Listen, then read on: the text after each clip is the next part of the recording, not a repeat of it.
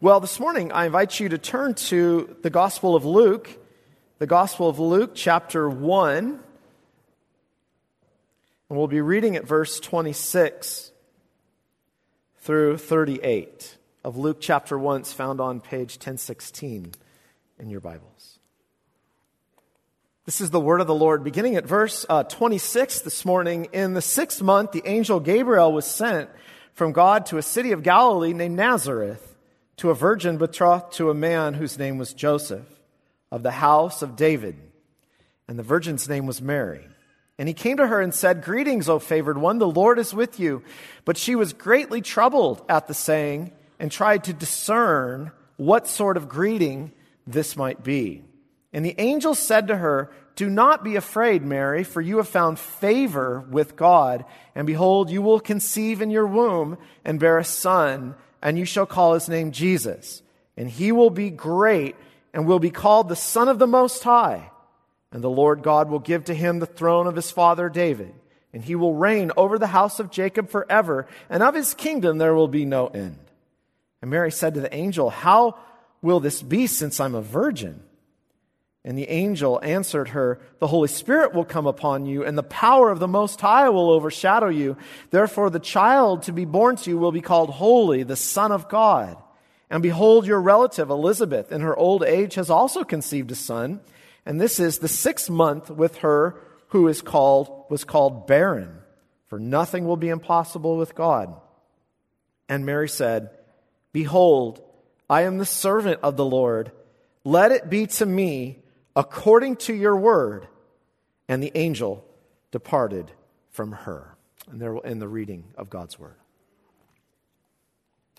Well, we consider today the birth of Christ, the celebration of what we call Christmas. And I guess I begin with the question of why, why are we doing this? What is important about it? Why are we celebrating Christmas? Truth be told, it's, it's just easy. We all know this. It's just easy to do a cultural celebration of this while missing entirely what we are called to celebrate every day of our lives and what this is really all about. Every year there's some new controversy over Christmas, um, some new controversy in the news that you'll see of something that was, I mean, it was a great cancellation in Massachusetts of um, the Christmas tree at the local library, and there was a public outrage and fight because the Christians said the Christmas tree is the symbol of Christianity. Oh my. What? Okay, I'll stop. I could go for a bit on that. Uproar over the cancellation of the Christmas tree. But did you know that worship's being canceled next week? That worship itself is being canceled because it's a good time for family. Landing on Sunday. Isn't this something? It's happening a lot more than you think. And I think it exposes a kind of American idolatry of conflating Christ with culture. People will fight with great passion for the culture of Christmas in America when it has to do with the celebration of family. But they will miss entirely where a celebration of the incarnation should lead people. Isn't this all about worship?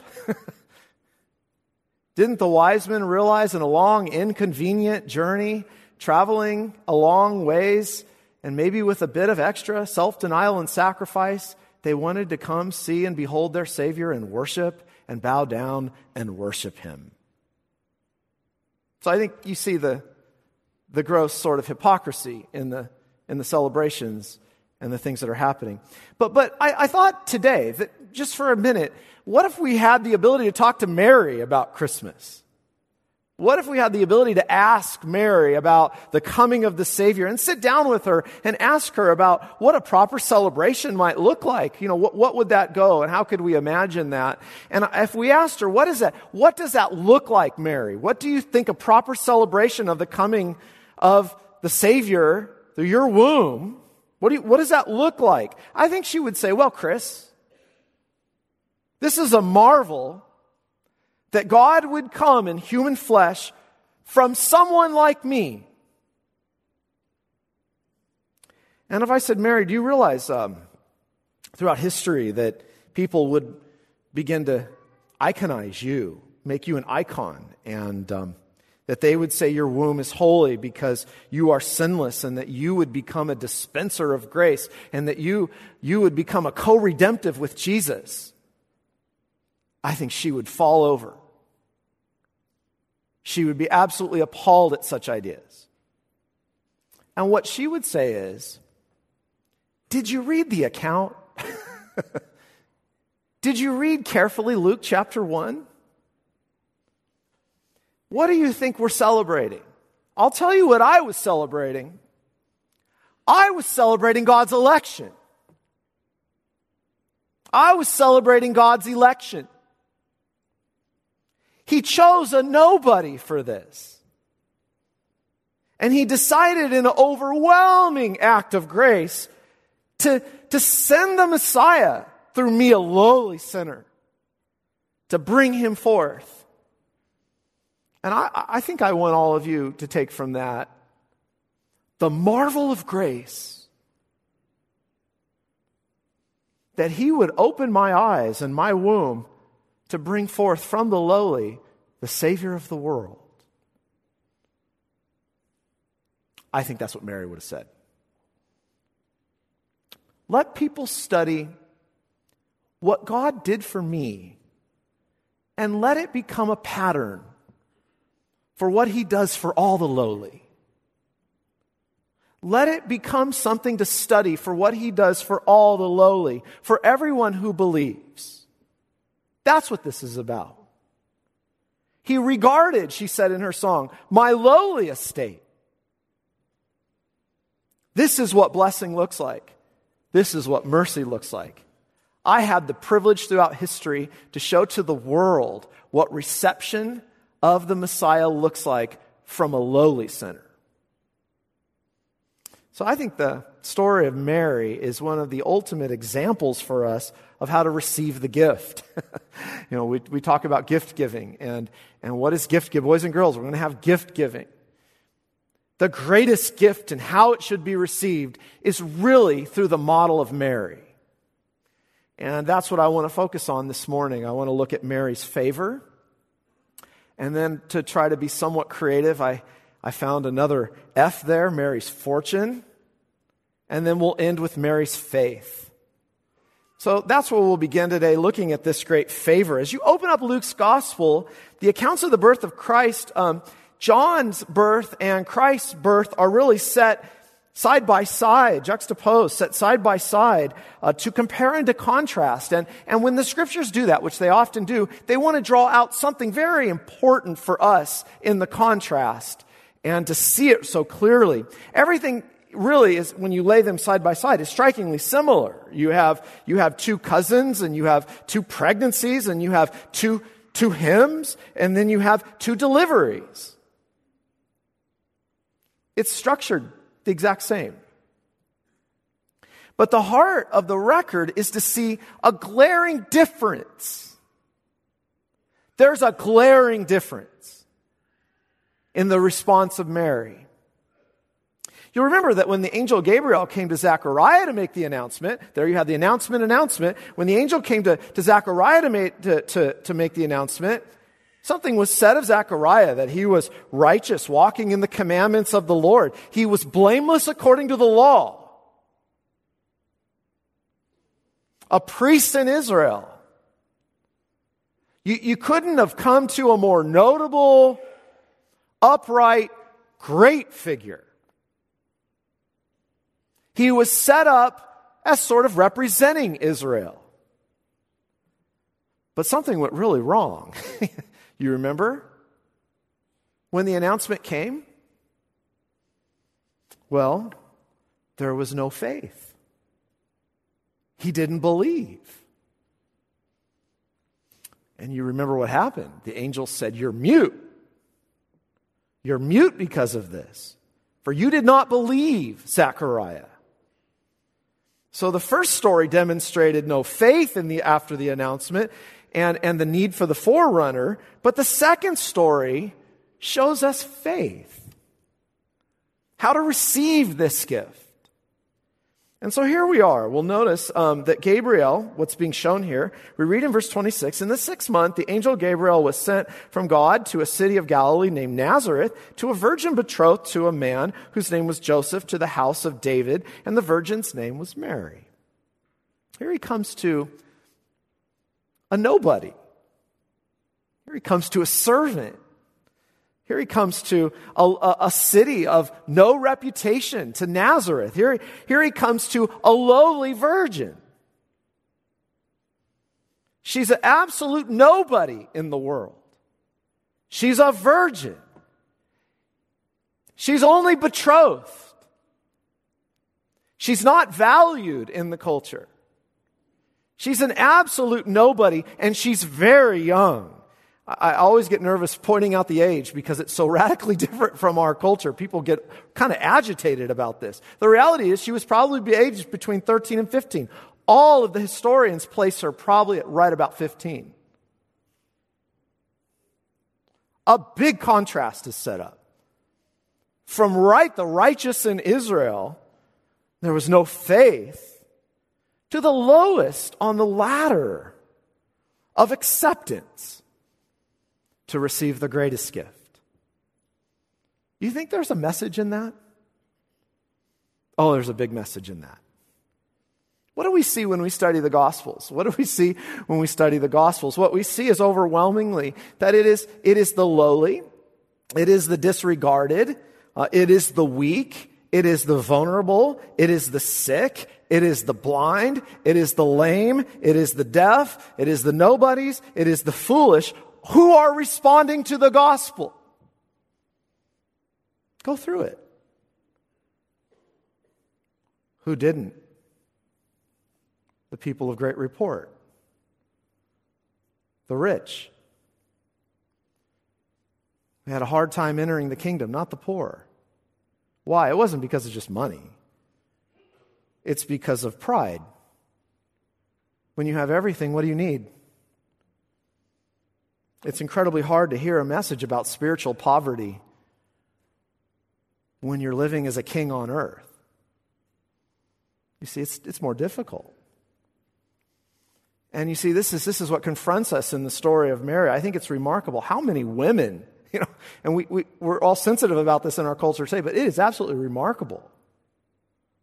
How many women are the ones who responded to the gospel in faith. And who were they?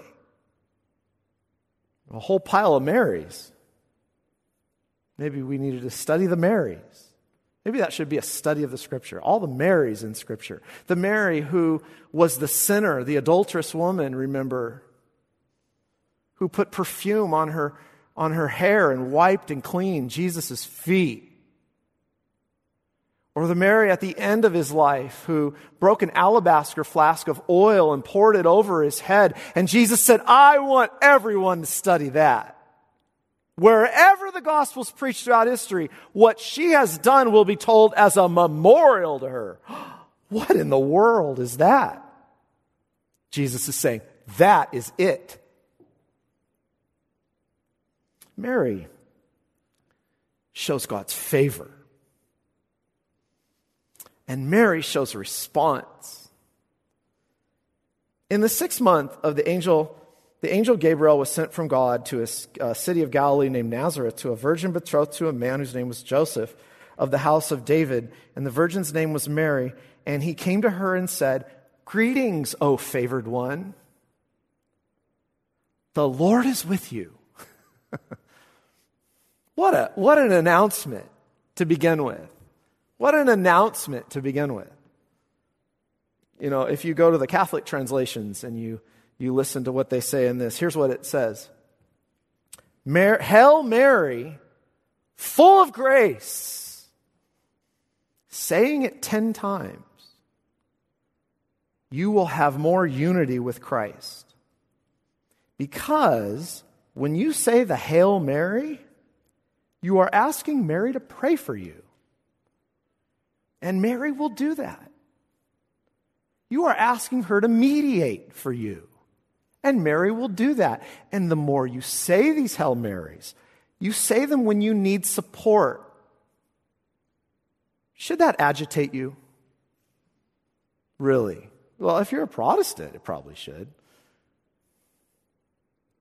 With one twist of a translation, they built an entirely heretical idea. The right translation is Rejoice, highly favored one, favored with grace. Favored with grace. Mary's not a dispenser of grace. She doesn't dispense grace. She's the prototype of receiving grace. In fact, she is so deeply troubled that the angel would ever talk to her this way because the greeting was hard for her. The greeting was hard precisely because she couldn't figure out why God would give grace to her among all women. Why would God do that? Why would God give me grace among all women? Look at me. I'm a nobody. I'm a lowly virgin. I have no status. I come from no town. I'm nothing this one would be blessed to carry the Messiah. There's one verse I can't get out of my head in this account that Jesus spoke to the disciples in the light of the, the blindness of the peoples. Remember what he said to the disciples one day? Blessed are your eyes, for they see, and your ears, for they hear. It's the same kind of blessing. Your eyes are the organs that are privileged to see me. Your ears have the, are the organs that are privileged to hear me. Just like that womb that bore me. You are blessed. You are blessed. And you see, that's what we're celebrating first and foremost in the incarnation blessing, blessedness. We struggle with that concept. Um, you know, we, we work hard and, and we think we've got to got to pay back for the gift, you know. When Jesus was giving the Beatitudes, it's still to this day, they're a, a remarkable study but they're confusing for people. They're confusing for people. Think, think about what Jesus said in the beginning of the Sermon on the Mount Blessed are the poor in spirit, blessed are the meek, blessed are, blessed are, blessed are. And, and we've stopped and we've said, well, how do we do that? How do we get that? And Jesus was never telling us how to get it because it was a gift. It was a gift to his righteous, it was a gift to his people. And you see, this is what Mary's struggling with. Why are you blessing me this way? Why are you doing that? Every response that understood the blessing of the Lord, that truly re- under, was contemplating grace, every single response of the person fell into awe and wonder over the fact that such grace would be given to somebody so lowly who deserved none of it. Blessed are those whose transgressions are forgiven. All of them? Me? Do you know what I do? Blessed are you happy, spiritually secure, favored by God. It's the meaning. Simon Barjona. Because flesh and blood, mortal man, didn't reveal any of this to you, but my Father who is in heaven. And you have, all you have is de- described in these, th- in these blessings are gifts of grace with the fact that God has blessed you when you were nothing and you were lowly and you were a nobody, And you didn't just not deserve grace, you demerited grace. The Syrophoenician woman, yeah, I know I'm a dog. Dogs got to eat. Mary, broken, contrite, humble, deserves nothing. Why would God do this for me? It's the marvel of all of our salvation. It's the marvel of your story. and this is the favor, the same favor. Listen, this is where I'm going with this. Any believer has today. God's not stingy with his good gifts. Did you know that? Doesn't bark about it. He gives. He gives freely of grace, knowing everything that you are, knowing everything that you've done. Ephesians 1 Blessed be the God and Father who has done what? Our God and Father? Who has blessed us in the heavenly places with every single spiritual blessing. There's not one that lacks. Blessed are you by God, who has favored you and has loved you and has answered your cries and has never left you. And everyone who is of the faith of Mary ought to say, Why would you ever show that to me? The prideful never have this kind of attitude. And she's trying, as she's trying to answer that question, Gabriel responds, Don't be afraid, Mary, for you have found favor with God. That's the starting point of this celebration of the incarnation. You found favor. Dear believer, you found favor. You found favor with God. And He has given you great grace. God chose to give you favor this is the same favor to us who believe. You are favored with grace because he decided to do it. And he didn't decide to do it because he found anything in you. That's overwhelming. And that's the fortune that is now described. Behold, you will conceive in your womb and bear a son. You shall call his name Jesus, and he will be great and will be called the Son of the Most High. And the Lord God will give him the throne of his father David. He will reign over the house of Jacob forever, and of his kingdom there will be no end. That's the greatest announcement in Scripture that could be announced. Here she is scared, confused, perplexed, wondering why God would ever consider her. And what did he just say? You are receiving and you are conceiving, and the son that comes through your womb, his name is Jesus, meaning Savior. He is the Son of God. His is the throne, Mary. Here is the long awaited one, Mary. All throughout history, I promised I would do this. I promised Israel's waited and waited and waited. Promises were made to David that his throne would be an everlasting throne. Here he is, Mary, through you. I'm sending him to your womb. You are favored. And the Holy One you will give birth to a son. The Son of the highest, he will be great. God has chosen you, Mary, to bear the Messiah. You are favored to bring him forth. Mary's question is different. It's not one of unbelief, it's a question of how. How, how is this how is this even possible? How could God's Son come into my womb? He's eternal. I'm a virgin. It's not a question of unbelief. Explain to me how that's going to work. Gabriel gladly does.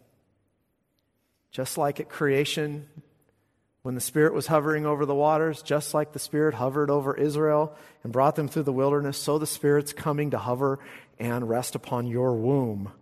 And you will conceive and bear the Messiah, Nothing is impossible with God. Joseph's out of the equation, isn't he? Here's the truth for us. This is why the Heidelberg's so helpful. Why does he have to be truly human and truly divine? Because only God can pay for our sins. She gets this. But for that to be accepted, he had to take on our nature. He had to become one of us. Through the human nature of Mary, truly God, truly human, in every way like us, except for sin. That's why the Spirit would overshadow the womb. This is the heart of what we celebrate a spotless son who, throughout his whole life, would never sin and would never fail and would never break one commandment and would carry the whole way all your burdens, carry all your sorrows, carry all your hurts and pains, and carry all your sins, all the way to the cross, to then bear them and say it's finished, to release those who through fear of death were subject to bondage all their life. Now, I want you to think today of where this narrative pushes us. Zechariah heard the announcement, he did not believe. He faced the curse of unbelief for a time. The lowly virgin, the woman from Nazareth, hears this overwhelming announcement. What's her response? Then Mary said, Behold, I am the servant of the Lord. I'm just a servant. He has called me to be a servant to bring forth the Messiah. Let it be according to your word, which is the word of God. That's the answer of faith today. Mary's favor, Mary's fortune, and Mary's faith. This is everything the scripture is pressing us to. We have Mary all wrong, you know. Jesus was out on a mission one day in Luke's gospel and he met a Roman Catholic. Did you know that? Don't let that make you nervous. We've got to, we've got to answer this. There's great idolatry in this. As Jesus was saying these things, a woman in the crowd raised her voice and said, Blessed is the womb that bore you, and blessed are the breasts that nursed you someone got really excited about Mary. Started trying to make her a co redeemer. Immaculate Conception believes that Mary, the mother of Jesus, was preserved without sin for her whole life. Did you know that? But he replied, Blessed, ra- yea, rather, blessed rather are those who hear the word of God and obey it. That's how Mary responded I'm your servant. Let it be according to your word. She leaves us a testimony, is what she leaves us. Not her own holiness, not that she herself is full of grace, not that she is a stainless sinner but a response that is exactly opposite of that. I am a sinner, but you have called me blessed, unworthy as I am. I hear your word and I believe it. You see? That's where we should be in awe. That's the faith the scriptures are pushing us to. And here's the best news today. Here's the best news. If you've come to believe the gospel today, if you, lowly sinner, the nobodies here, the ones you think God doesn't take note of you, how could God love you? I've done all these terrible things. The blessing of the Lord upon you is no different. That's what Mary would say.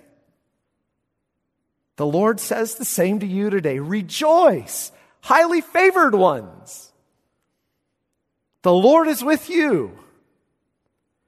Blessed are you among all peoples, he would say. For you found grace with God. He has given you his Son, who dwells in your hearts by the Spirit, who has come to save you. You know, when the angels made their announcement, they said, Glory to God in the highest. Christmas cards get it all wrong, not surprisingly. Glory to God in highest, and on earth, peace toward men of your good pleasure. See what they're celebrating. God chose me. I don't deserve that. That's the marvel of election. Why would he do that? I know what I am. And he did. Can it be when I have been this bad to him? Can it be that he would love me when I have provoked him like this? Can it be when I've been doing these same stupid sins? Can it be that God would favor me like this? And the resounding answer from Scripture is yes and amen because it's of grace. We learn from Mary the blessing of God that results in faith. It's hard for us to receive. Here's what he has said to you today Blessed are you, dear congregation. Here's my gift. Don't try to pay me back. I'm not stingy. It's free to you. Receive it like Mary did in humility by faith. Receive your king. Don't be unbelieving, but believing. May we respond with Mary Blessed be the Lord, for he who is mighty has done wonderful things for me, and that's what he's done for you too. Let's pray. Heavenly Father, thank you for so marvelous a gift Thank you for favoring us with your grace. Thank you for being faithful to your promises. And may, Lord, we be like Mary, humble in response, thankful in response, recognizing what was said. May it be according to your word. You have spoken grace to us. You have told us you favor us this way when we don't deserve it. You have given us the best in your Son. May it be according to your word. May we believe that. Thank you, O Lord, for saving faith as a work of your grace and for election. In Jesus' name we pray. Amen.